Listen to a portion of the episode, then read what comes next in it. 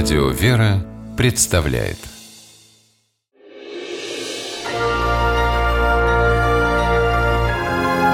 Герои моего времени Елена Владимировна Янина работает в обыкновенной московской школе.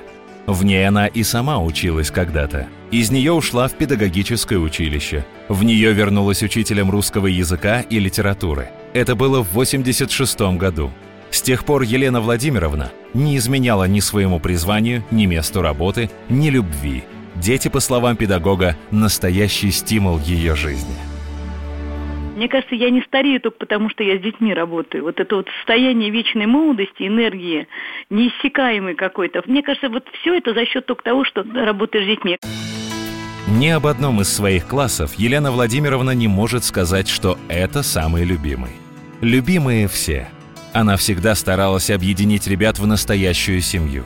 Последний выпуск Елены Владимировны – образец того, каким должен быть класс мечта – это то, о чем сегодня вздыхают те, кто вырос на хорошей литературе и кто живет по принципу мушкетеров «один за всех и все за одного». 11 школьных лет ребята практически не расставались. Даже летом в каникулы всем классам отправлялись на экскурсии. И в школе всегда были вместе. С молодых ногтей усвоили однажды сказанное «Раз мы семья, значит отвечаем друг за друга».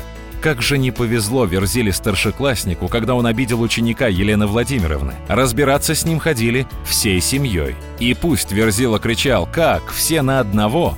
Ему доступно объяснили «Нет, все за одного». В другой раз заболела девочка из класса. Ребята вместе с Еленой Владимировной поехали к ней в больницу.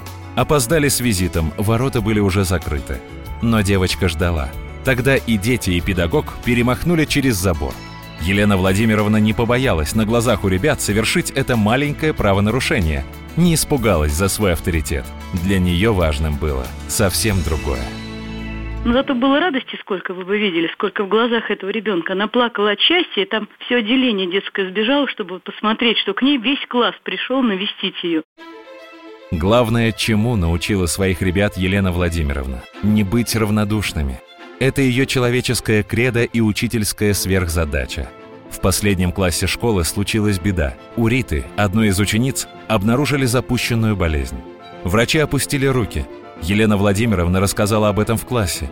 Поразилась реакцией детей. Девочки рыдали, мальчики словно окаменели, а потом кинулись спасать Риту. Нужны были огромные деньги, чтобы отправить ее лечиться за границу. И ребята, не захотев взваливать все на взрослых, сказали «мы тоже будем». Что именно будем, подсказала классная руководительница. Дети все до одного устроились на работу. Организовали благотворительный концерт и ярмарку. Отказались от выпускного бала.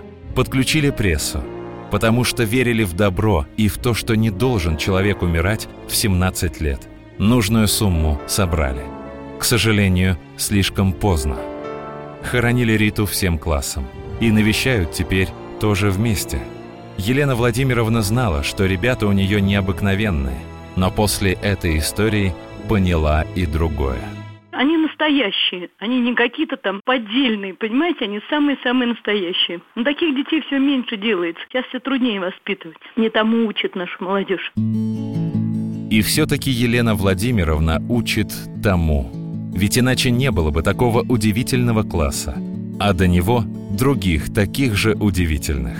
Чужих детей для Елены Владимировны не существует.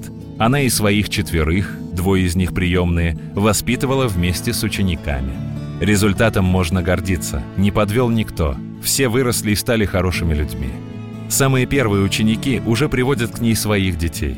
И эта связь времен и вереница хороших людей не распадется до тех пор, пока, уходя с работы, Елена Владимировна Янина думает о том, когда же пролетит ночь, и она снова придет в школу.